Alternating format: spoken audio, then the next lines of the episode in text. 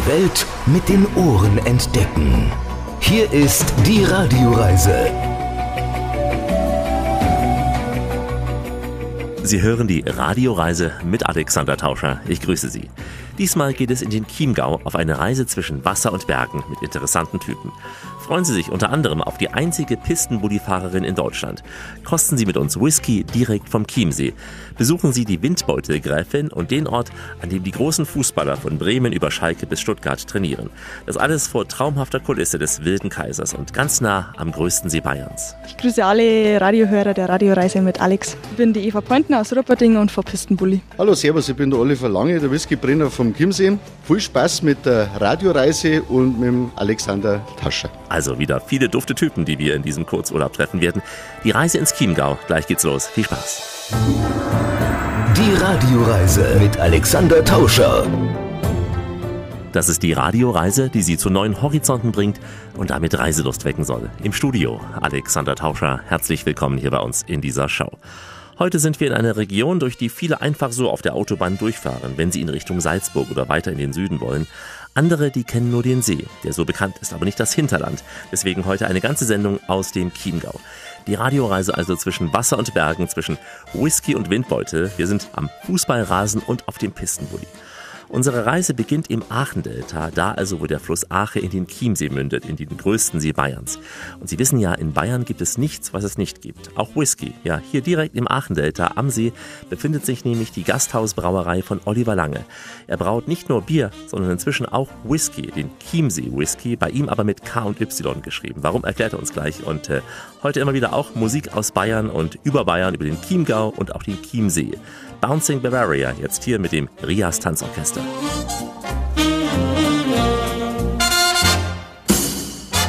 Wir sind direkt am Aachendelta. Der Chiemsee ist einmal vor 100 Jahren abgesenkt worden. Grabenstedt ist ja früher am See gelegen und die Alz ist ausgebackert worden und dann ist praktisch der Grabenstädter Winkel für trocken gelaufen. Und seitdem ist eben Naturschutzgebiet direkt vor unserem Haus. Es gibt ja die strenge Naturschutzgebiet, das ist das Aachendelta selber, das darf man nicht betreten und Direkt angrenzend ist das Naturschutzgebiet Aachendelta. Wir gehen auch, wenn wir mal kurze Auszeit brauchen, einmal kurz rein spazieren und, und das ist wirklich also wunderschön. Der Chiemgau ist einfach eine lebenswerte Region. Also man kann glücklich sein, wenn man da leben kann. Man hat ja so viele Möglichkeiten. Man hat die Berge, man hat einen See, man hat wunderschöne Landschaften. Das ist einfach eine ganz tolle Sache. Sie haben jetzt diesem Chiemgau noch etwas hinzugefügt die Whisky-Destillerie. Sie hatten begonnen als Bierbrauer. Also Bierbrauhaus war der Ursprung des Ganzen hier. Also ich bin gelernter Brauer und Melzer und habe dann eben in Weinstefan Brauwesen studiert und auf einem ziemlichen Weg dann habe ich es geschafft, dass wir die äh, Gasthausbrauerei gebaut haben. War aber immer schon der Wunsch zu destillieren. Ja, und das was am naheliegendsten ist, was ein Brauer destilliert, ist natürlich Whisky, weil die Herstellung ist ja sehr, sehr ähnlich. Die ist ähnlich, also Bierbrauen und Whisky brennen ist ähnlich, denkt man nicht. Möchte man nicht glauben, aber im Prinzip ist es so, wenn man einen Schotten hört und redet über Single Malt, dann kann es kurz darauf passieren, dass er über, auch über das Vorprodukt redet, also das, was gebrannt ist. Und das nennen die Schotten schlichtweg Strong Bier. Wenn man natürlich in Bayern lebt, man hat das Reinheitsgebot, aber rechtlich ist es kein Bier, weil der Hopfen fehlt. Aber sonst ist das Verfahren fast identisch. Man kann natürlich variieren, man kann das Malz variieren und alles Mögliche. Da ist also viel, viel Freiraum, auch viel, viel Möglichkeiten. Ein Whisky Single Malt der soll nach Malz schmecken. Das war unser Ziel. Darum verwenden wir eben dunkles Gerstenbraumalz und eine kleine Idee Röstmalz. Whisky pur, Whisky pur, sieben Tage in der Woche Whisky pur sagen ja auch oder schreiben es auch, ist es ein urbayerischer Whisky? Was meinen Sie damit, ein urbayerischer? Wegen des Wassers aus dem Chiemsee, was Sie dafür nehmen? Wasser vom Chiemsee haben wir nicht, aber beim Thema Wasser ist natürlich bei uns eine ganz tolle Ausgangssituation. Wir haben ja nämlich in Grabenstedt Quellwasser, das heißt, das Wasser stammt aus der Steinweiherquelle, ist also ein ganz gutes Wasser, ist ein mittelhartes Wasser, auch ein mittelhartes Wasser, wenn man es mehr verwenden, gibt einen speziellen Whisky. Also der hat einen ganz einen speziellen Charakter durch das Ganze. Also das Wasser ist sehr, sehr wichtig und da sind wir heute halt in der glücklichen Situation. Bei uns läuft Quellwasser aus der Wasserleitung. Grundbasis des Ganzen ist das Wasser. Das Wasser muss stimmen, auf dem baut man dann auf. Nicht aus dem Chiemsee, weil manche sagen, sie würden es aus dem Chiemsee nehmen. Das ist erfunden. Man kann nicht einfach hergehen und dann am Chiemsee fahren und sich da Wasser einschaufeln. Wahrscheinlich würde es keiner irgendwie bemerken, aber wenn es bemerkt werden würde, ist es immer eine schwierige Sache. Nein, wir sind mal froh, dass wir das Gramstädter Wasser haben, weil das ist ein ganz tolles Wasser. Noch erklären, es wird KYM geschrieben, also nicht C-H-I-E, sondern KYM ein alter Name des Chiemsees. Das ist also eine alte Schreibweise, die ungefähr 500 Jahre alt ist. Äh, der Chiemsee ist sehr, sehr unterschiedlich geschrieben worden. Schulkinder werden heute lachen, mit Rechtschreibung hat man es damals nicht so gehabt. Es ist viel so geschrieben worden, wie es gesprochen worden ist. Der Chiemsee wird ja auch im Umgangssprachlichen mit K ausgesprochen. Und diese Schreibweise KY, das Y ähnlich wie zum Beispiel am Meier in verschiedenen mit A, I, E, I, I, Y geschrieben worden ist, wird als I gesprochen und das ist früher eben als I auch geschrieben worden in der Form, dass es heute eben wie Y rüberkommt und ausschaut. Weil man im Prinzip Chiemsee ja als Chiemsee aussprechen müsste, aber die Bayern ja auch China sagen anstelle von China. Liegt es daran, dass die Bayern dieses CH nicht sprechen können? Die Bayern sprechen es einfach nicht gern, könnten, würden sie es schon, aber wenn ein Bayer in Chiemsee mit CH sprechen würde, würde das wahrscheinlich einige Lacher auslösen. Das macht er natürlich nicht. Wir haben aber viele Urlauber da, die dann oft einmal Chiemsee, Chiemsee mit CH aussprechen. Ich habe einmal einen Urlauber da gehabt, der hat gesagt, ach, wie können Sie das? Nennt man doch Chiemsee und nicht Chiemsee. Und dann habe ich gesagt, naja, der Chiemsee wird mit Chiemsee gesprochen. Dann hat er zu mir gesagt, ja, ja, Kicker und Käser gingen in den Kirkus. Das hat mich auch zum Nachdenken angeregt, aber es ist halt von der Tradition her so, dass wir Chiemsee mit K aussprechen und ich denke mal, das ist ganz gut und das wird also bleiben. Solange Sie nicht als Saupreisen bezeichnen. Nein, das ist nicht der Weg, denke ich mal. Wir sind ja Urlaubsregion und wir freuen uns auch über die Urlauber. Wir haben bei uns in der Gaststätte viel Stammurlauber, die also immer wieder kommen. Man kennt sich und das ist immer eine ganz tolle Sache. Man hat da auch schon ganz nette Bekanntschaften und Freundschaften geschlossen. Ein ursprünglich Gast von uns, der einen tollen Honig macht und das hat sich so ergeben, der ist aus Franken. Die kommen immer wieder runter und von dem beziehen wir unseren Honig und zwar nimmt er einen Whisky mit und macht dann Whisky-Honig für uns mehr oder weniger und das ist eine ganz tolle Sache. Solche Sachen ergeben sich da einfach. Ein Whisky zu viel, ein Whisky zu viel kann dein Schicksal sein. Wer hätte es wissen müssen? Harald Junke. Würde er noch leben, wäre er sicher auch Stammgast hier am Chiemsee. Wenn Sie Urlaub brauchen, dann helfen wir Ihnen ganz unkompliziert. Hier in der Radioreise mit Alexander Tauscher. Einfach die Ohren aufhalten, zurücklehnen und schon sind Sie mit uns unterwegs im Chiemgau. Wir sind am Südufer des Chiemsees, wo ein für Bayern doch eher exotisches Wasser gebrannt wird, Whisky. Man denkt dabei bei diesem Getränk ja eher an Schottland, an Irland, Kanada oder auch die USA. Doch dieser leidenschaftliche, versierte Meister der Brau- und Brennkunst, Oliver Lange, der hat den Whisky ins Voralpenland geholt. Die Leidenschaft für Whisky, die wuchs bei ihm schon vor mehr als 30 Jahren. Damals nämlich verkostete er gemeinsam mit einem guten Freund Whiskys, von den Blind über den Basis-Whisky bis hin zu den Single Malls. Und äh, da er als Braumeister sich ja mit Malz auskannte und sich außerdem auch noch für die Lageraromen interessierte, kam bei ihm eben die Lust, mal selbst zu brennen. Jetzt also ein Hauch von Irland in Bayern. Whisky im Glas, Whisky in the Jar. Oh, there's whiskey in the jar. Wir haben Gäste, die bringen Honig mit, sie mischen dann Whisky drunter. Und dieser Whisky ist ja auch schon eingegangen in ein fränkisches Menü dieses doch bekannten Kochs Alexander Herrmann. Der Alexander Herrmann war mal da mit der Sendung aufgegabelt vom BR und waren für mich auch schöne Stunden, weil der Alexander Herrmann ein wahnsinnig netter Mensch ist. Und wir haben uns eben auch toll unterhalten. Auch menschlich war das eine ganz eine, eine tolle Sache. Und der hat dann mit unserem Whisky ein Menü gekocht. Es war aber so, der musste sich immer das erarbeiten. Die Sendung ist eben so aufgebaut, dass er mitarbeitet im Prinzip. Das heißt, wir haben erstmal eingemeischt und er hat mir die Säcke hochgegeben und ich habe dann mit ihm eingemeischt und solche Sachen. Dann waren wir in der Brennerei drin und das ist einfach ganz eine lustige Sache gewesen. Und der hat dann mit unserem Whisky Rindertatar zubereitet, mit Whisky verfeinert und auf dem Rösti. Das ist natürlich auch für mich eine Ehre, wenn jemand, der so erfolgreich ist und nebenbei auch so nett ist, bei uns eben im Haus war. Honig hat man jetzt schon, an diesem Rindertatar gibt es noch irgendwo Ihren Whisky verfeinert. Wir produzieren einen eigenen Whisky-Senf. Wir produzieren also unseren Bieressig in der Essigmutter. Dieser Essig und unser Bier, mit dem wird dann das Senfmehl angerührt und dann kommen die ganzen Zutaten dazu und dann wird das Ganze mit Whisky verfeinert. Wir machen natürlich auch Biersenf und verschiedene Marmeladen, die mit Whisky eben verfeinert werden. Bierlikör, Bierbrände. Produzieren Sie einen Whisky pro Jahr? Wie viel wird hier gebrannt? Wir brennen pro Jahr momentan neun Barrels oder Bourbon Casks, 200 Liter Fässer Single Malt pro Jahr.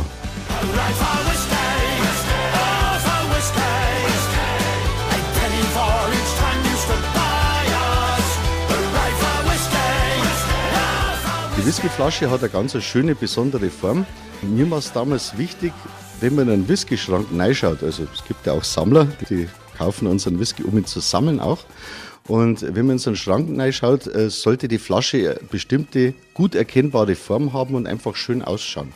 Und ich habe ein Jahr lang gesucht, bis ich dann die richtige Flasche gefunden habe. Das ist eine italienische Flasche, die also ein sehr schönes Design hat und sie ist wirklich unverwechselbar. Sie wird also gleich erkannt, wenn die irgendwo äh, steht. Und das war mir ganz, ganz wichtig. Trinken die Bayern gern Whisky, weil man doch denkt, ah, der Bayer trinkt nur Bier und vielleicht auch mal Schnaps, Krautschnaps oder sowas. Es ist mittlerweile so, dass immer mehr auch Bayern eben zum Whisky finden. Äh, Der Whisky ist natürlich ein komplexes Getränk. Es ist ja ein wahnsinnig langer Prozess, bis er letztendlich Whisky ist, bis der Whisky fertig ist. Das spiegelt sich auch im Geschmack wieder und das ist einfach sehr, sehr interessant. Dann die Nähe zum Malz und so diese ganzen Zusammenhänge. Die Regionalität, das ist was, was natürlich auch immer mehr Anklang findet. Und wir haben natürlich mit unserem Produkt, das einfach von A bis Z per Hand hergestellt ist, aus das Malz, das wir von einer kleinen Melzerei beziehen, etwas, hinter dem man stehen kann. Es findet einfach immer mehr Anklang. Whisky im Allgemeinen, aber auch deutscher Whisky. Und auch der deutsche Whisky entwickelt sich immer mehr. Es wird immer weiter dran gearbeitet, es wird immer mehr verbessert. Und interessanterweise gibt es mittlerweile mehr Whiskybrennereien in Deutschland wie in Schottland. Aber es sind ganz, ganz kleine. Die Schotten haben ja auch mehr Regentage, da muss noch mehr getrunken werden, oder? Bei den Schotten ist natürlich so, die wohnen weiter im Norden. Da ist natürlich im Winter schneller dunkel und wird später hell. Da hat man gern Whisky dazu. Schotten trinken wahnsinnig gern Whisky. Ja, und zum Thema Regen ist es auch ganz, ganz wichtig. Da muss es regnen, weil in Teilen, also auf den Inseln zum Beispiel in Schottland, haben die nur Oberflächenwasser. Das heißt, die haben sogenannte Loks. Meistens steht vor diesem See davor eine Brennerei. Und wenn es da mal lang nicht regnet, das was im Sommer passieren kann, dann müssen- stehen die Destillerien still. Das heißt also, es muss dauernd regnen, dass die ausreichend Wasser zum Brennen haben. Bei uns ist es so bayerisch, da man sagen, es ringt sich ein. Bei uns ist es so, wenn es einmal ringt, dann ringt es, dann hat man Schnürlring und es hört einfach nicht mehr auf. In Schottland, wenn man so ein Wetter hat und man spricht einen Schotten an, dann sagt er, wenn man sagt, ach, ist das wieder Wetter, dann sagt der Schotte, oh, ist so schönes Wetter, es ist ein gutes Wetter, um Whisky herzustellen. Gerade wenn es bei Ihnen mal regnet, dann regnet es sich ja wirklich ein hier im Chiemgau. Aber dann kann man ja auch zu Ihnen kommen. Ab und zu haben Sie die Führungen auch durch die Destillerie hier, die Sie anbieten. Mittwoch und am Samstag bieten wir Führung an. Man kann einfach kommen, man erfährt viel über Whisky, auch über Whisky-Geschichte. Und man kann natürlich die Brennerei anschauen und im Anschluss unseren New Make, unseren Malzbrand, also das, was noch nicht ausgelagert ist, aber schon sehr gut zu genießen ist, und unseren Whisky probieren. Ganz interessante Erfahrung, weil man merkt beim Verkosten, was da im Fass eigentlich passiert. Und das ist wahnsinnig viel. Weil 70 Prozent vom Geschmack vom Whisky kommen aus dem Fass. Wie oft trinken Sie Whisky? Trinken Sie jeden Abend ein, so nach einem erfolgreichen Tag? Jo. ja, ich trinke natürlich auch gern Whisky. Whisky hat aber einen Vorteil. Beim Whisky braucht man keine großen Mengen, um viel zu schmecken. Es reicht ein kleiner Schluck. Es reicht ein kleiner Schluck. Wobei es ja heißt, das beste Männerparfum ist Whisky. Und der große Schauspieler Humphrey Bogart, der sagte einmal, man muss dem Leben immer mindestens um einen Whisky voraus sein. Bleiben Sie ganz entspannt, denn wir kümmern uns um den Urlaub. Hier in der Radioreise mit Alexander Tauscher grüße Sie. Heute die Pauschalreise in den Chiemgau. Vom Ufer des Chiemsees, da fahren wir das Ahrental so gut 10 Kilometer Richtung Berge, bleiben aber noch in diesem flachen, schönen Terrain. Wir erreichen die Gemeinde Grassau mit ihren weiten Wiesen im Winter, wenn der Schnee liegt, ideal zum Langlaufen. Dahinter liegt ein ehemaliges großes Moor und an dessen Rand eine riesige Golfanlage. Gerhard Braun aus dem tiefen Franken, der zog vor Jahrzehnten hierher, wollte sicher nicht so lange bleiben, aber blieb dann doch ein halbes Leben, kann man fast schon sagen. Denn als Direktor des Golfressorts Aachental arbeitet er an einem landschaftlich doch sehr, sehr traumhaften Ort.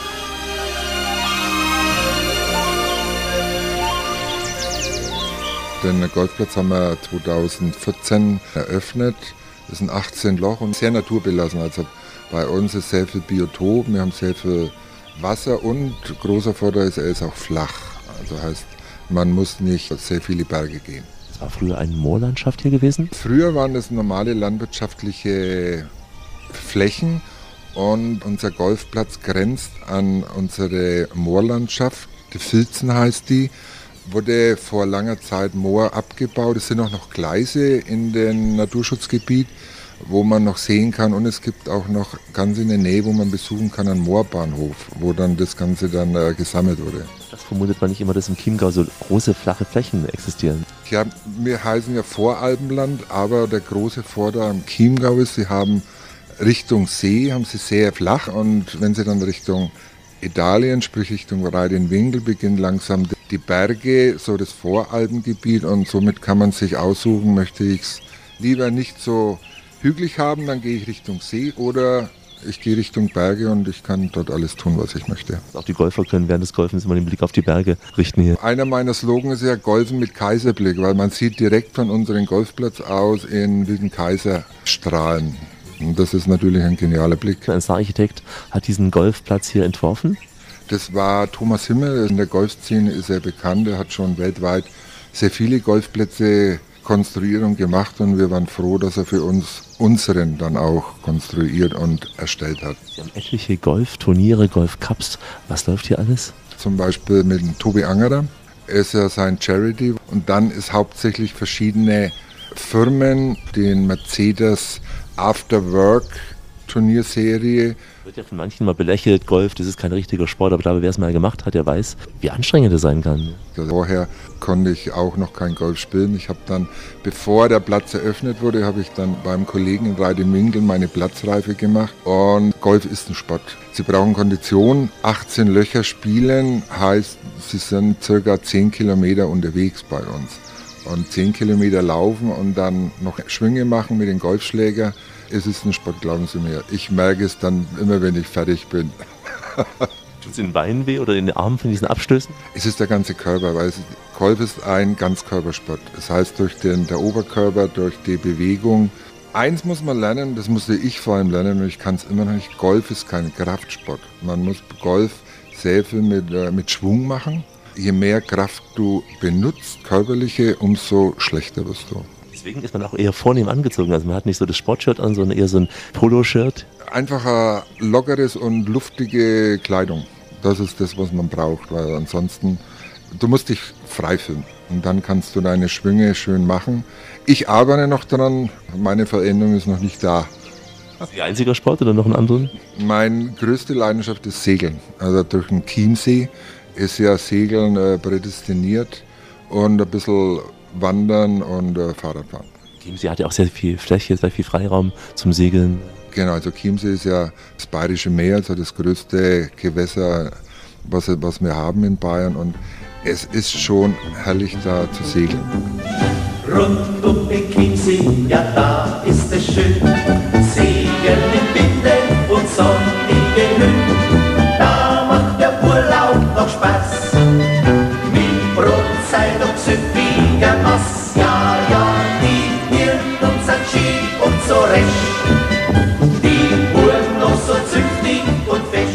bisschen mit dem Wind muss man Acht geben, er schläft manchmal ein bisschen ein.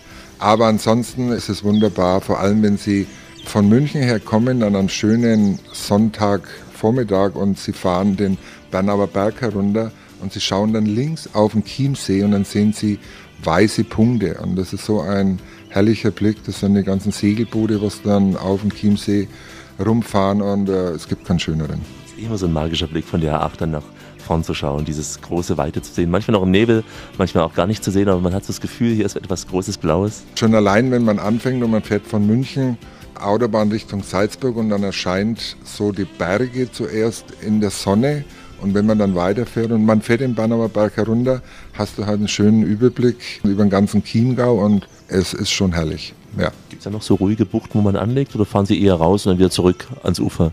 Ich nenne mich Sonnen-Kaffeetrinker-Segler. Also es Nein, es ist herrlich äh, rauszufahren und dann irgendwann sagst du so, es reicht.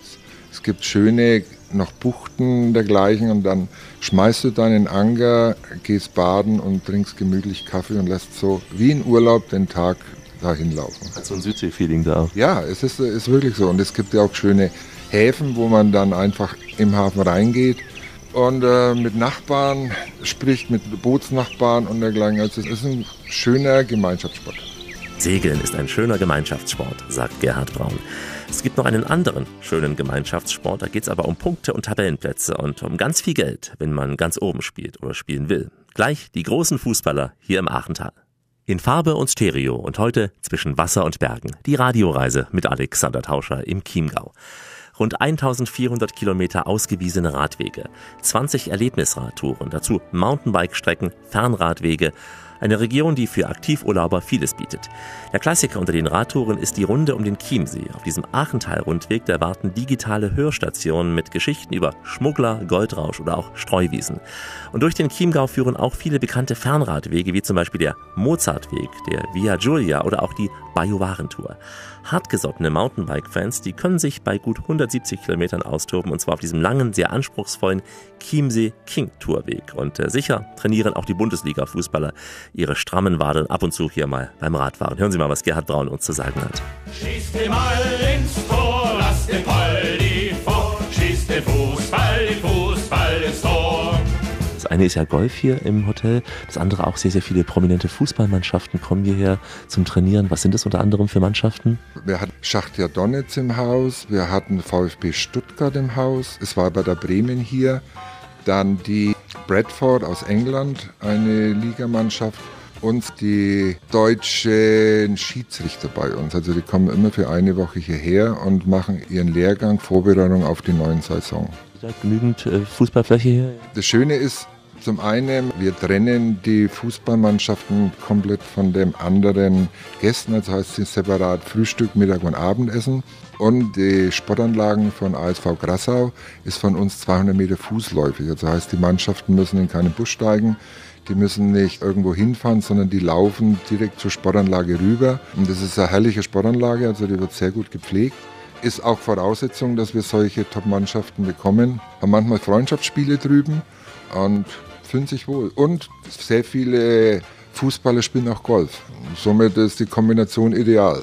Sie sagten, es ist getrennt von den Gästen, aber hat man die Chance dann zuzuschauen beim Training? Ja, also die meisten Mannschaften sind ihr Trainings öffentlich. Zum Beispiel, wo VfB Stuttgart hier war, da waren bis, waren bis zu 400 Personen drüben und haben das Training zugeschaut. Aber ansonsten so Autogrammjäger, dass man die jetzt im Hotel auflauert, ist nicht so gegeben. Nee, das magen auch die Fußballmannschaft nicht. Drüben auf dem Platz oder auf dem Weg zum Gelände rüber, da ist es schon, aber hier im Hotel wollen sie schon ein bisschen ihre Ruhe haben. Also sie bewegen sich auch ganz normal im Hotel herum, sitzen auch in der Bar abends und und und, trinken natürlich kein Alkohol oder machen kleine Besprechungen, mischen sich schon unter die Gäste, aber ansonsten wollen sie die Ruhe für sich haben. Das ist schon eine der Voraussetzungen, um solche Mannschaften zu bekommen. Deswegen wird man sie auch nicht im Swimmingpool jetzt sehen und mit ihnen gemeinsam dann schwimmen. Ah, kann ihnen durchaus passieren. Also die Hallen oder auch die Saunen haben sie nicht separat und wenn einer möchte, geht er hin. Und das Schlimmste, was ich immer sehe, ist, wenn die Herren und auch die Damen, wir kriegen ja auch die Frauen-Nationalmannschaft zu uns,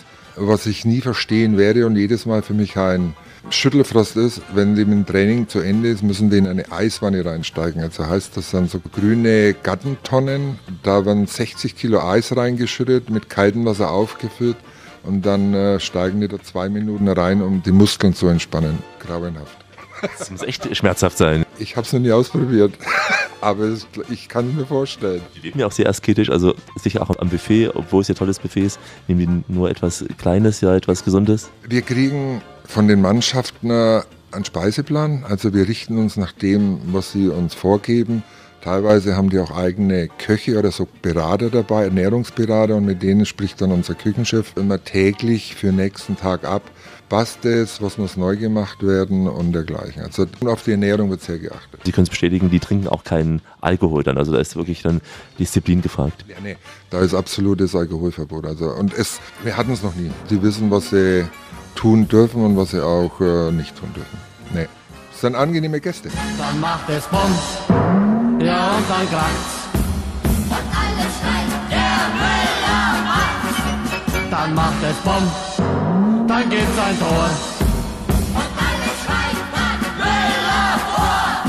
Sie, Herr Braun, sind ja auch 91 sind Sie hergekommen, also sehr, sehr früh schon. Ganz genau. Also wir sind seit 91 aus dem, wie Sie hören vielleicht aus dem Fränkischen, aus Nürnberg. Ganz leicht hört man es. Meine Frau nicht hier runtergezogen und wir haben die Liebe zum Hotel und die Liebe zur Region gefunden und es war schwierig, meine Frau als Nürnbergerin hier runter zu kriegen, aber jetzt will sie nicht mehr weg und somit, weil einfach die Gegend ganz was anderes ist. Was hat ihr damals gefehlt hierher im Chiemgau? War das so die Kultur in Nürnberg? Ganz ehrlich, der Lärm von der Großstadt. Und jetzt äh, liebt sie die Ruhe. Ja, die Ruhe und einfach das ganze Umfeld, weniger Hektik und was auch ich und was auch die Menschen hier unten einfach lieben und auch ausmacht. Strich, der gar nicht so bekannt ist, aber dann doch sehr schön ist. Viele kennen ihn vom Durchfahren her, aber nicht vom Namen unbedingt. Ja, das ist, was mich immer, immer wundert. Und da sind wir eben, speziell Zoller ich mit meinem Haus oder auch das ganze Region hier an der Arbeit, dass wir einfach bekannter werden. Wir haben einen Namen, was jeder kennt, das ist der Chiemsee, was herrlich ist und das müssen wir einfach noch mehr fördern, aber wir müssen auch noch mehr nach außen tragen, was man alles machen kann hier unten. Sie können hier unten Fahrrad fahren, wandern, Sie können raften, Sie können auf dem Chiemsee segeln. Wir haben unsere zwei Inseln, wo wir ein Schloss haben auf der Herreninsel. Wir haben die Fraueninsel, wo so ein kleine autarke Gemeinde auf dem See ist mit dem Kloster. Es gibt da drüben Fischer, es gibt Künstler. Das erklärt ja auch, warum Sie schon so lange als Hotelchef sind. Oft wechseln ja Hotelchefs nach vier, fünf Jahren, spätestens nach zehn Jahren. Aber bei Ihnen ist wirklich so, dass Sie hier dann gekommen sind, um zu bleiben. Ja, stimmt ja. Und es macht immer noch Spaß nach der langen Zeit. Das ist immer das Wichtigste, weil ansonsten würden wir nicht mehr hier sein.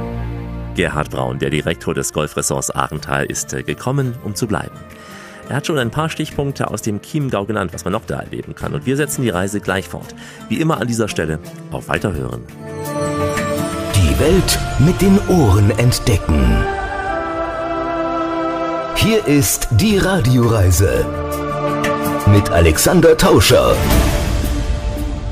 Richtet auf eure Lauscher, denn hier spricht der Tauscher, der Alexander, grüßt sie alle miteinander und wünscht auf diese Weise eine schöne Radioreise. Sie freuen sich wie Sau. Wir machen Urlaub im Chiemgau und besuchen jetzt eine Frau, ja, die spurt und zwar ordentlich, weil sie beruflich spurt. Freuen Sie sich auf Eva Pointner, die Schneeraupenkönigin von Ruppolding. Im Winter legt sie mit ihrem Pistenbully die Leuten in dieser Region und ähm, das als wohl einzige Frau in Bayern, wahrscheinlich sogar als einzige in Deutschland. Ein Mädel, ja fast wie ein Bursche. Kurze Haare, ja so fast zum Igel geschnitten, schlank und sportlich, immer ein Lächeln. Sie führt ihren Bulli, wohin es auch sein mag. Und dieser Bulli, der hat gut 250 PS, also ein starkes Gefährt, ein starkes Mädel. Für uns schmeißt Eva jetzt mal ihre starke Raupe an. Du bist ja an sich als Gärtnerin tätig hier oder angestellt. Wie kam es dazu, dass du dann neben der Gärtnertätigkeit auch noch die Pistenbullis hier fährst? Im Winter haben wir aufteilt in zwei Teams am Bauhof. Ein Team fährt, macht einen Winterdienst, einen Räumdienst und das andere Team fährt Pistenbully. Und da bin ich gefragt worden, was ich machen mag und dann habe ich halt Pistenbully fahren gesagt. Was musst du lernen davor? Wie war das gewesen? Hm, Ich bin ein paar Mal mitgefahren, die Kollegen haben mir das gezeigt und dann bin ich eigentlich relativ schnell selbstständig gefahren. Also man braucht keinen besonderen Führerschein dafür, weil es ja doch 250 PS sind. Na, Autoführerschein gelangt.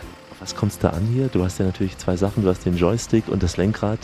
Man muss ja das Lenkrad schon relativ ruhig halten, weil die sehr sensibel fahren. Oder auch beim Lenken, also wenn man da eine gache Bewegung macht, dann hat man halt gleich einen Verschnitt in der Loipen, das wo man gleich sieht. Und sonst ist halt eigentlich wichtig, dass man die Fräsen richtig einstellt auf die richtige Tiefe, dass die Spur schön wird. Jetzt sind wir bei dir drin im Bulli-Wagen. Ja. Das sieht schon relativ technisch aus. Also es ist eine Mischung aus Playstation und, und richtiger Konsole. Das ja. dieser Joystick. Ich dachte, das ist ein ganz normaler, aber der hat ganz, ganz viele Knöpfe. Also geschätzt 10, 15 Knöpfe. Ja, ja. Da haben wir halt jetzt alles drauf. Also mit denen kann ich so ziemlich alles bedienen. Von Fräsen, Frästiefe, Schuldelfahren, Scheibenwischer. Kann man alles drauf programmieren, was man braucht. Und dann kann man alles mit dem Daumen bedienen. Das ist ganz praktisch. Daneben auch eine große Konsole, auch sicher mit 20 verschiedenen Knöpfen. Genau, da haben wir die verschiedenen Licht. Also für im Arbeitsscheinwerfer, normales Fahrlicht, Blinker, Warnblinker, Scheibenwischer, Scheibenheizung, verschiedene Heizungen. Für die Spurplatten haben wir da die Knöpfe zum Rauf und Runter da, für die Spurplattenfräse, aber die Fräse zum Ein- und Ausschalten und die Handbremse. Dann das Steuerrad selbst. Sieht aus wie ein halbes Steuerrad. Ja. Achso, ist auch noch verrückbar nach unten. Mhm, genau. Das tut man relativ weit runter, dass man es fast auf den Schoß hat, dass man einfach locker drin sitzt und eigentlich ohne viel Kraft lenken kann. Und darin eingebaut so ein weißes Zahnrad. Was ist das? Genau, das ist der Ponti. Da stellt man die Geschwindigkeit ein, wie schnell man fahren kann. Daneben auch noch was Rundes. Was ist das hier? Da kann ich hinten die Fräsen einstellen, ob es Schwimmstellung hat oder Starrstellung. Wenn ich in der Kurve fahre, ob es so nachschwingen soll, dass es schöne Kurven wird oder wenn ich irgendwo recht steil am Hang bin, dann kann ich die Starrstellung rein tun, dann fällt es mir quasi nicht runter. Dann bleibt die hinter der Raupen und zieht in der schrägen eine schöne Spur rein. Und dann hier unten natürlich Gas und Bremse auch normal. Da haben wir nur Gas, Bremse gibt es nicht, Ach so. Kupplung gibt es auch nicht. Quasi, wenn ich vom Gaspedal runtergehe, bleibt die sofort stehen. Und das linke ist keine Bremse, sieht aus wie eine Ja, Bremse. dieses das Tempomat und da tut man gerade einen Fuß abstellen. Ansonsten natürlich so ein Rundumblick, weil die Glasscheibe bis runter geht. Also du hast echt alles von oben im Blick. Sieht man alles. Nach hinten sieht man auch schön aus. Wir haben große Seitenspiegel. Also man hat eigentlich alles gut im Blick. Und Radio hast du auch hier drin, was ganz wichtig ist. Radio habe Hier. ich, ja, genau. Kannst du mal Radioreise hören, ja? genau. Dann wäre es nicht so langweilig auf Nacht.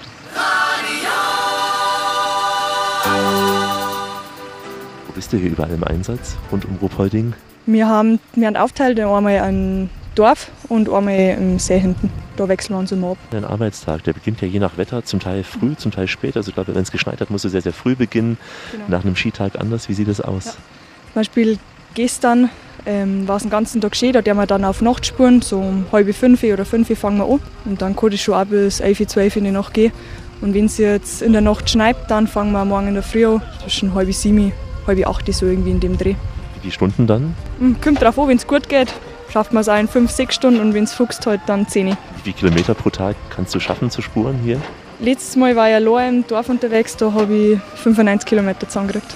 95 am Tag. Ja. Keine große Pause dabei. Für Pause haben wir schon Zeit, ein bisschen Brotzeit machen, das geht schon. Es sieht immer so gefährlich aus, wenn so ein Pistenbully so einen steilen Hang runterfährt, vor allem aber auch hochfährt.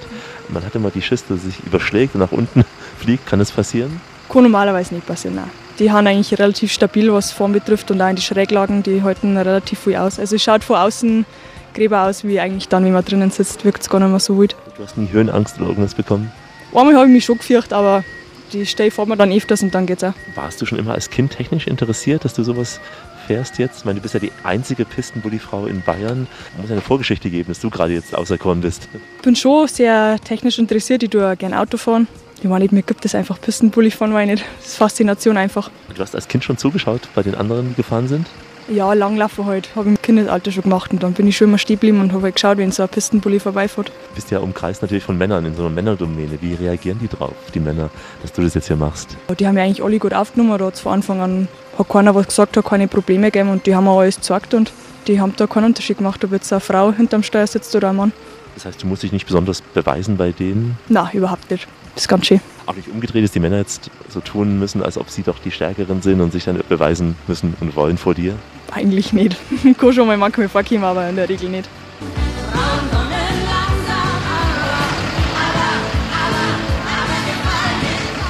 Frauen kommen gewaltig. Eva Pointner, die starke Frau auf der Piste. Und äh, wir fahren gleich noch eine Runde mit ihr. Hier ist die Urlaubsshow im Radio. Alexander Tauscher im Chiemgau für die Radioreise. Grüße Sie. Inzell, Ruhpolding, Schönau, das sind Orte, die wahrlich nach Wintersport rufen. Auch viele starke Frauen zeigen hier immer wieder ihre Bestleistungen in den Wettkämpfen auf dem Eis oder auf der Piste. Aber nur eine Frau fährt im Winter mit mehr als 250 PS über die Piste. Es ist nämlich Eva Pointner. In der rechten Hand hält sie immer etwas Dickes fest, den Joystick des Pistenbullis. In der linken Hand das Lenkrad. Und dann, dann drückt sie aufs Gas. Ihr Pistenbully, der spurt für die Wintersportler, die Loipen. Und äh, wir steigen nochmal bei ihr ein. Zwei Spuren im Schnee führen herab aus steiler Höhe und im tiefen Tal, da steht ein Hüttlein klein. Das Wichtigste ist so dieses Anziehen, da muss man am meisten Gefühl aufweisen. Ja? Also bei dem Anziehen des Gerätes, das Fahren ist auch Gefühlssache. Wenn du es mal beschreibst, was damit gemeint ist. Eigentlich ist halt hinten mit der Fräsen, dass man die Tiefe richtig einstellt. Wenn man es halt tief einstellt, die Fräsen, dann reißt so Löcher in die Löpen, kann man halt dann nochmal schön laufen. Wenn es zu hoch ist, zieht es halt die alte Spur nicht raus, dann bleiben halt einmal so Reste übrig. Und halt einfach beim Lenken, weil das Lenkrad oder die reagiert halt sehr schnell, sehr sensibel. Und vor allem in die Kurven muss man halt schauen, dass man nicht das Gach einlenkt, weil sonst hat man auch gache Kurven, wo halt der Langläufer sich dann schwerer tut. Es ist jetzt nicht, dass du irgendwie umstürzt, sondern es geht eher darum, dass die Pisten dann nicht so sind. Ja. Mhm. Das ist ja ein Riesengerät. Wie lang ist dieser Pistenbully? Also geschätzt, weiß ich nicht, sieht aus wie sechs Meter. Cool, ich war jetzt gar nicht. Nein, 250. Auch das schon, ein Auto hat 50 PS, vielleicht 100, wenn es gut ist. Äh, Ist es nicht ein anderes Gefühl zu fahren als mit dem Auto? Schon, also man kann es nicht vergleichen. Das ist einfach auf dem Lenken und auf dem Gas geben reagiert die einfach ganz anders wie ein Auto. Aber fährt man ein paar Mal, dann hat man sie eigentlich relativ schnell Druck gewinnt. Riesig, ich hol dich mit meinem Traktor ab. Riesig, mit dem da mach ich niemals nicht schlapp. Macht dir am meisten Spaß, so in diesen Neuschnee zu fahren oder wenn es schon gespurt war? Nein, Schnee ist am schönsten. Dann wäre halt die Spur am schönsten. Achso, diesen nächtliche Fahren, wenn du alleine unterwegs bist im Wald, das ist ja schon auch ein tolles Gefühl sicher, wenn die Pisten frei sind. Wie ist das so? Das tue ich total gerne einfach auf Nacht fahren. Hast du Ruhe, machst ein Radio. I love you im Radio und danach meldet sich dann unser Mann aus Beirut. Kannst du auch Besucher mitnehmen? Darf man bei dir mal mitfahren, so als Besucher? Hm, Eigentlich voll immer nur. Ruhpolding ja bekannt als Biathlon-Austragungsort, sehr, sehr bekannt in aller Welt, muss man sagen. Bist du hier auch eingespannt? Ich bin als freiwilliger Helfer hinten, aber Spuren, die ist dann andere. Die haben Angestellte in der Chiemgau Arena, die wo die Leute fliegen. Wie viele Kilometer gibt es hier in Ruhpolding, die zu Spuren sind? Wir haben 155 Kilometer. Was machst du in Wintern, wo es mal weniger schneit? Also gibt es natürlich auch. Bist du dann mit dabei auch beim Präparieren des Schnees mit der Schneekanone und dann bei dem Festsetzen oder kommst du erst ins Spiel, wenn sozusagen der Schnee schon mal fest liegt? Sobald halt genug Schnee liegt, der mir halt die Pistenpullis rausholen aus der Halle, der mal da ist herrichten, dass da alles passt. Und wenn mal nicht zum Fahren ist, wenn jetzt der Schnee zu wenig ist, dann haben wir eigentlich am Bauhof immer genug Arbeit, dass wir da was finden. Hast ja auch eine Lieblingsregion hier, habe ich gelesen, wo du fährst. Was ist das für eine? Das ist das Dreiseengebiet. Was ist da so schön in diesem Gebiet? Weil nicht, wird halt auch Klein Kanada genannt und das nicht ohne Grund. Es ist halt gescheit schön mit den Seen hinten und mit der Landschaft, mit den Bergen im Hintergrund. Der Lödensee, der Mittersee und der Weitsee. Die sind so versteckt hinter Ruhpolding oder wo liegen die? Zwischen der Chiemgau Arena und Reider Winge und von der Landschaft recht schön. So was besonders einfach. See und Fluss sind zugefroren. Ja jeder Winter irgendwann einmal zu Ende, dann musst du wieder zurück als Gärtnerin. Vermisst du dann diese Tätigkeit sehr? Mm, Ich freue mich schon wieder aufs gärtnerische Arbeiten, weil das tue ich doch auch recht gern, aber mir geht es dann schon relativ schnell wieder ab. Also ich freue mich dann schon wieder auf den Winter, wenn ich weiß, ich darf wieder einen Pistenbully einsteigen.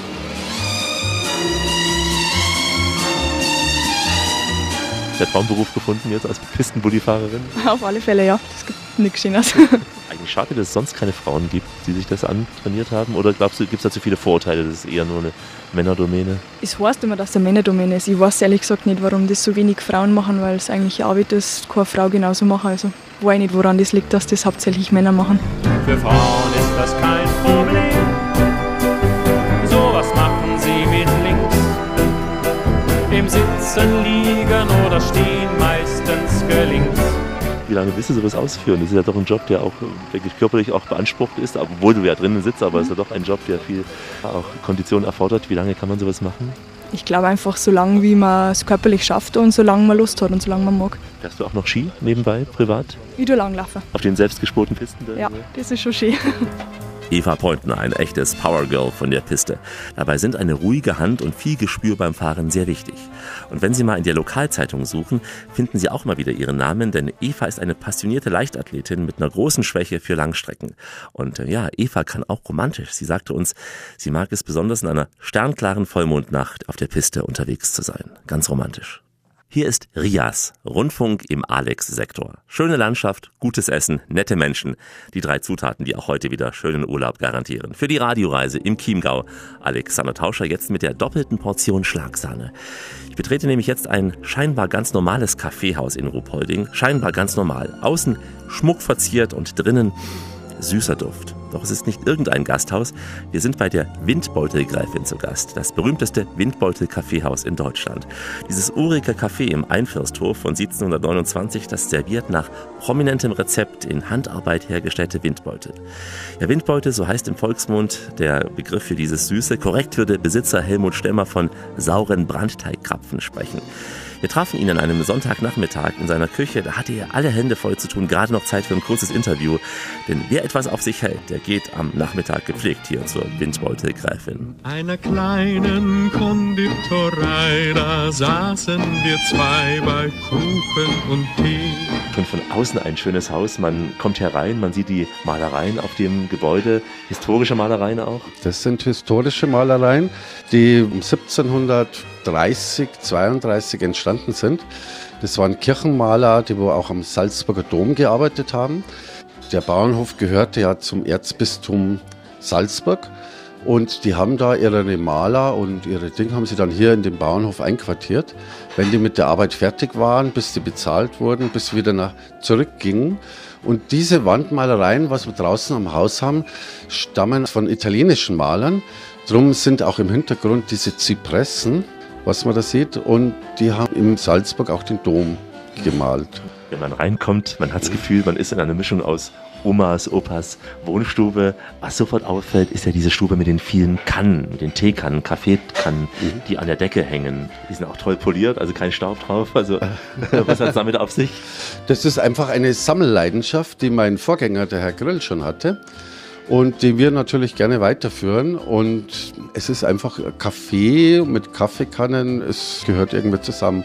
Und man sitzt wirklich unter einem Baldachin von Kaffeekannen. Gell? Es ist ein, ein, ein netter Eindruck. Gell? Man sitzt drin, über einem die Kaffeekannen, unten drunter äh, klappern sie und es ist ja nicht irgendeine Kaffeestube, es ist ja die Windbeutelgräfin mit einer Geschichte auch. Wie kam es Mhm. dazu, dass wir jetzt hier die Windbeutelgräfin haben? Es war eine Dame, die nach dem Krieg aus Ostpreußen geflohen ist, die Frau von Somnitz.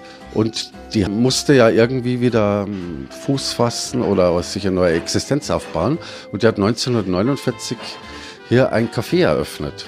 Und da die Dame nicht so ganz sehr gut im Backen war und eigentlich nur Brandteig machen konnte, das war so ihre einzige Spezialität, gab es am Anfang hier nur Brandteig, also Windbeutel, mit Sahne gefüllt.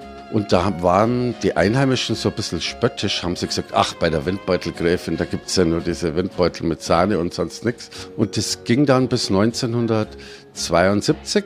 Dann war es einmal ein paar Jahre geschlossen und die Familie Grill hat es dann 1977 wieder eröffnet und hat dieses Thema Windbeutel wieder aufgegriffen und haben dann angefangen, die Windbeutel ein bisschen zu veredeln, verfeinern und dann eben auch mit verschiedenen Früchten und verschiedenen Eissorten und Eierlikör zu füllen. Und seitdem ist es die Windbeutelgräfin. Das ist irgendwie am Haus ist dieser Name kleben geblieben. Und wir haben uns inzwischen das natürlich auch patentrechtlich schützen lassen. Also nicht nur diese Anrichteweise mit diesem Schwanenhals, mit diesem Lohngrinhals, das haben wir uns schützen lassen, sondern auch den Namen inzwischen. Und jetzt versuchen natürlich einige immer, die wo auch so meinen, sie müssen da in dieser Richtung mitmachen, die nennen sich dann Windbeutelkönig oder Windbeutelbaron, um einfach diesen Patentschutz aus dem Weg zu gehen.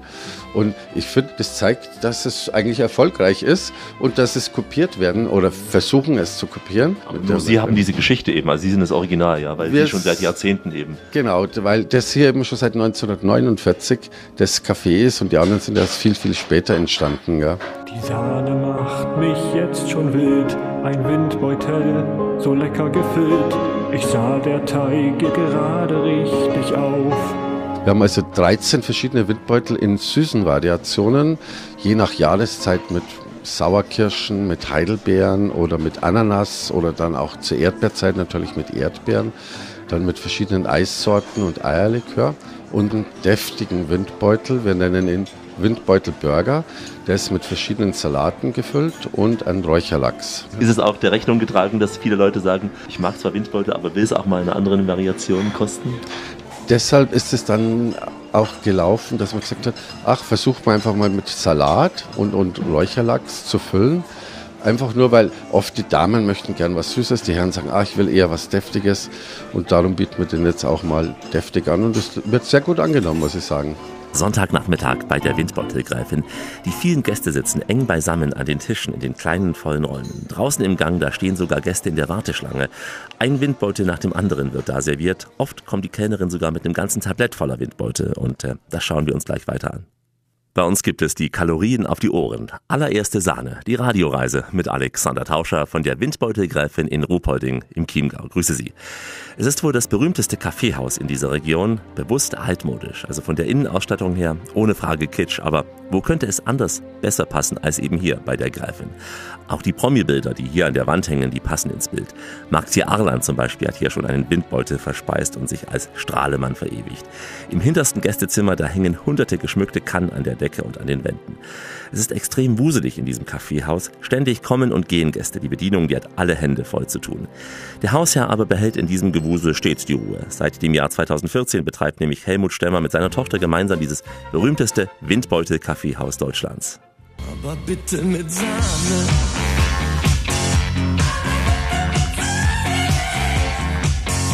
Sie machen die Windbeutel komplett selbst, also auch den Teig, den backen Sie selbst, wie im Bäckerhandwerk, also auch die Grundform. kommt von Ihnen? Also das ist ein ganz normaler Brandteig, das ist kein Geheimnis. Das ist halt ein bisschen von der Menge her etwas größerer Brandteig. Der wird auf den großen Blechen angerichtet und wird dann ganz normal gebacken. Es gibt natürlich so, so einen kleinen Trick dabei, dass man diese Größe von den Windbeuteln auch durchbacken kann. Aber den kann ich natürlich nicht verraten, ist ja klar. Ist ja schon eine andere Größe als die beim Konditor, ja? Ja, das ist, die Konditor machen doch etwas kleiner, also eher so faustgroß, würde ich sagen. Und meine sind doch also schon wesentlich größer, gell? Wie viel machen Sie hier im Jahr etwa Windbeutel? Im Jahr backen wir ungefähr 65, 60, 65.000 Windbeutel. Mit wie viel Beschäftigten? Wir haben je nach Saison zwischen 14 und 20 Angestellte. Ich habe auch gehört, Sie zählen ja auch. Also jeder Windbeutel hat eine eigene Nummer. Also es ist nicht jeder Windbeutel hat eine eigene Nummer, sondern diese Schwanenhälse sind durchnummeriert. Und dann ist zum Beispiel der Windbeutel Nummer 2. Da bestelle ich dann 5000 Schwanenhälse und die Druckerei zählt dann automatisch immer da weiter, wo wir gerade sind. Und man sieht ja auch, wenn man reinkommt, ihre prominenten Wand. Ich habe jetzt schon mal Maxi Arland erkannt, viele andere. Katharina Witt war auch schon hier gewesen. Da haben Sie auch notiert, welche Windbeutelnummer die gegessen haben. Ja, also wenn das dann zufällig auf eine Windbeutelnummer gefallen ist, da wo jetzt äh, ganz speziell ist, also jetzt Chris Howland hat den einen Millionsten gegessen. Hallo, zauberhafte, reizende Patricia. Bitte gehen Sie nicht so stolz an mir vorbei. Klaus-Jürgen Wusso hat den zwei Millionsten gegessen.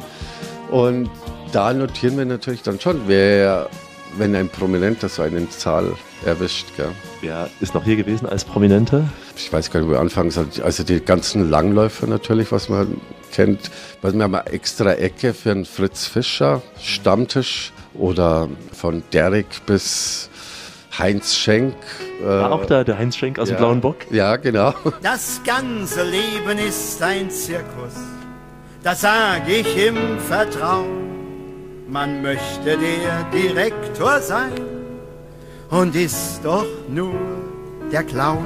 Also es sind einige natürlich schon verstorben, gell? aber es ist so im Laufe der letzten Jahrzehnte, muss man sagen, gell? es ist also immer schon immer wieder Prominenz aufgetaucht. Sicher auch Maria Margot Helwig, so als die Reite Waren auch natürlich hier, klar, selbstverständlich genauso. Oder das Chiemgauer Volkstheater, die Schauspieler sind auch. Peter Steiner. immer- Peter Steiner. Es sind einige, die wo dann wirklich aus diesen Volkstheatern immer wieder mal auftauchen. Gell? Also kommt man hierher auch wegen der Institution dieses Hauses hier, so wie der Stangelwirt in Österreich.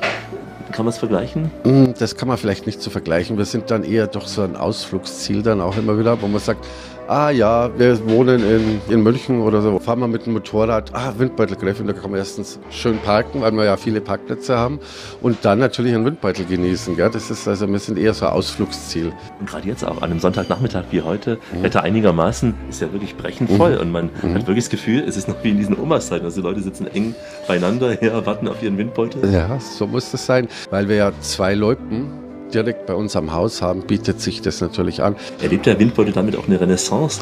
Ich kenne ihn noch als Kindheitszeiten, wo wir ihn beim Bäcker geholt haben. Habe ihn dann lange nicht gegessen. Mhm. Eigentlich ist er teilweise auch vergessen fast, aber durch Ihre Art hier auch nochmal so ins Leben gerufen. Ja, ich denke mal, das ist schon aus der Kindheit. Ich habe im letzten Sommer mit Gästen gesprochen, der hat, war mit seinen Kindern in Kroatien in Urlaub und wir sind da ziemlich nah an der Autobahn Salzburg. Und er sagte, ah, da steht Ruppolding, wir fahren jetzt nach Ruppolding, da sind wir mit meinen Eltern, da bin ich als Kind in Urlaub gefahren und das haben wir immer die tollen Windbeutel gegessen. Und er wusste gar nicht, ob es dieses Lokal überhaupt noch gibt oder so. Und dann kam er halt, ist er von der Autobahn runter in Ruppolding und wollte seinen Kindern zeigen, wo sie da Urlaub gemacht haben und so.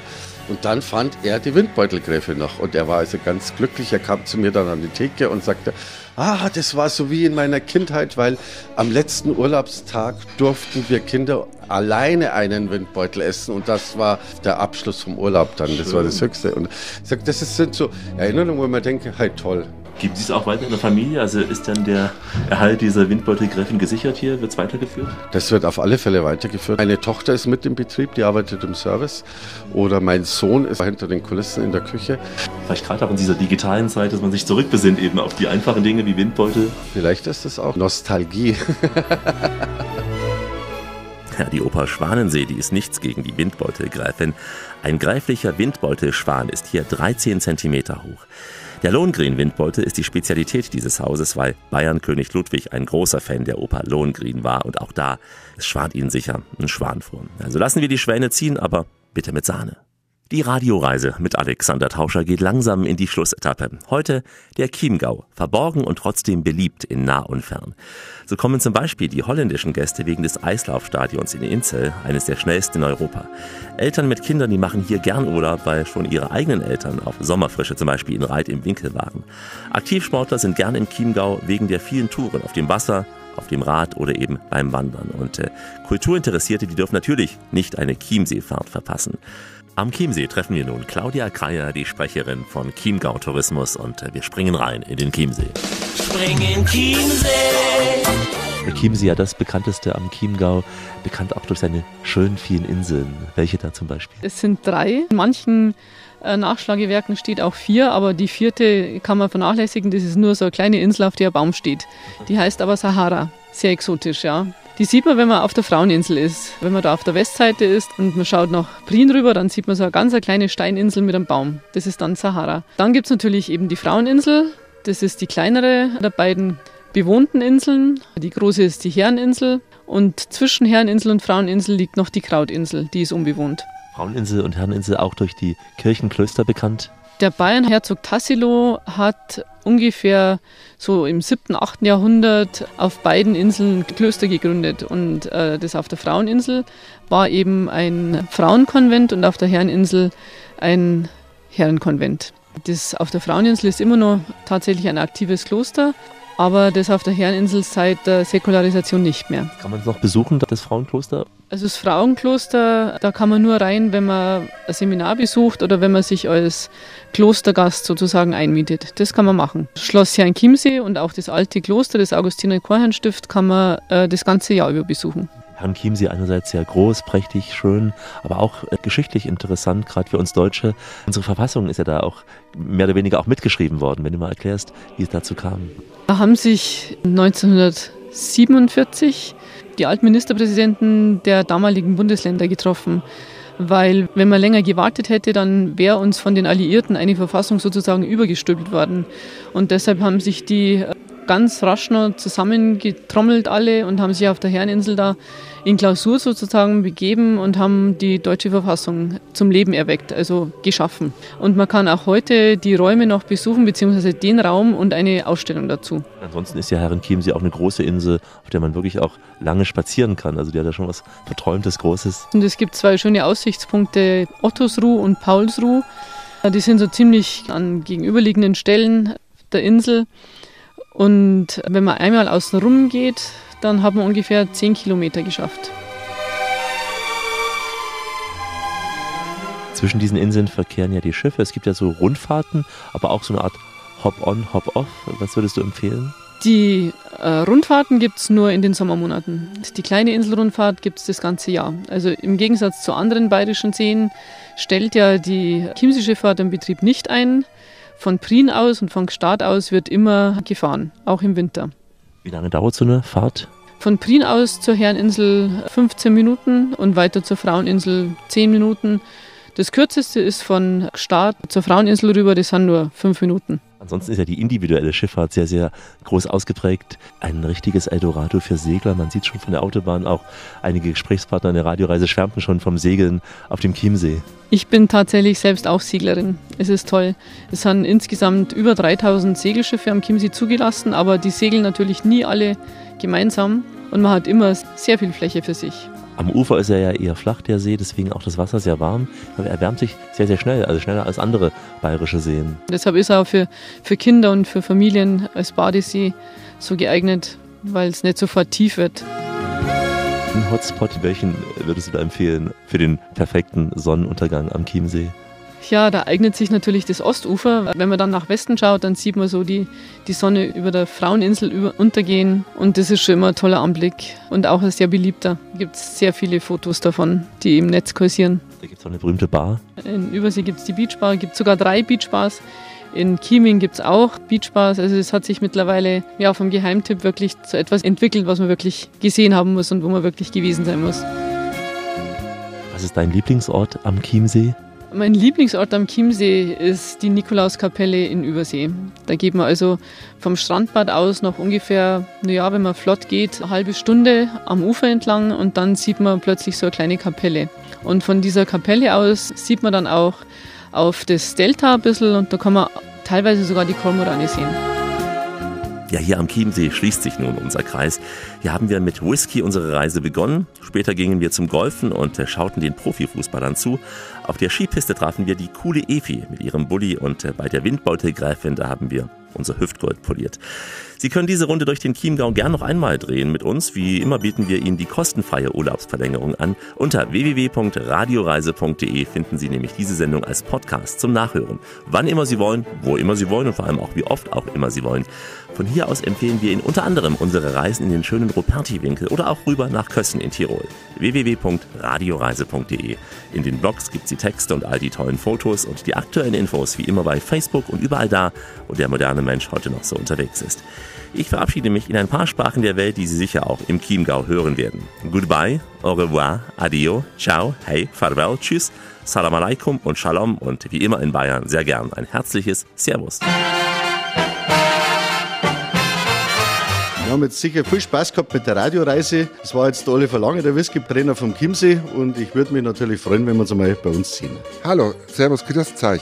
Mein Name ist Gerhard Braun. Ich wohne im Chiemgau, Nähe vom Chiemsee. Und ich grüße alle Hörer der Radioreise.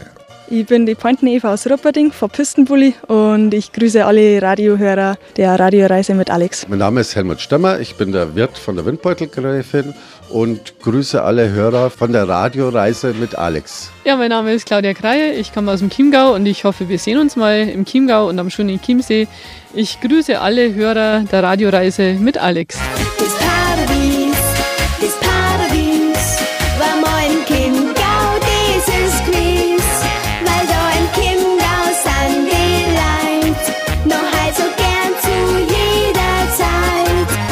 Dankeschön. Bleiben Sie schön reisefreudig, meine Damen und Herren, denn es gibt noch mindestens 1000 Orte in dieser Welt zu entdecken. In diesem Sinn, wie immer, bis bald. Wenn du es spürst, machen wir alles richtig. Die Radioreise mit Alexander Tauscher. Die Welt mit den Ohren entdecken.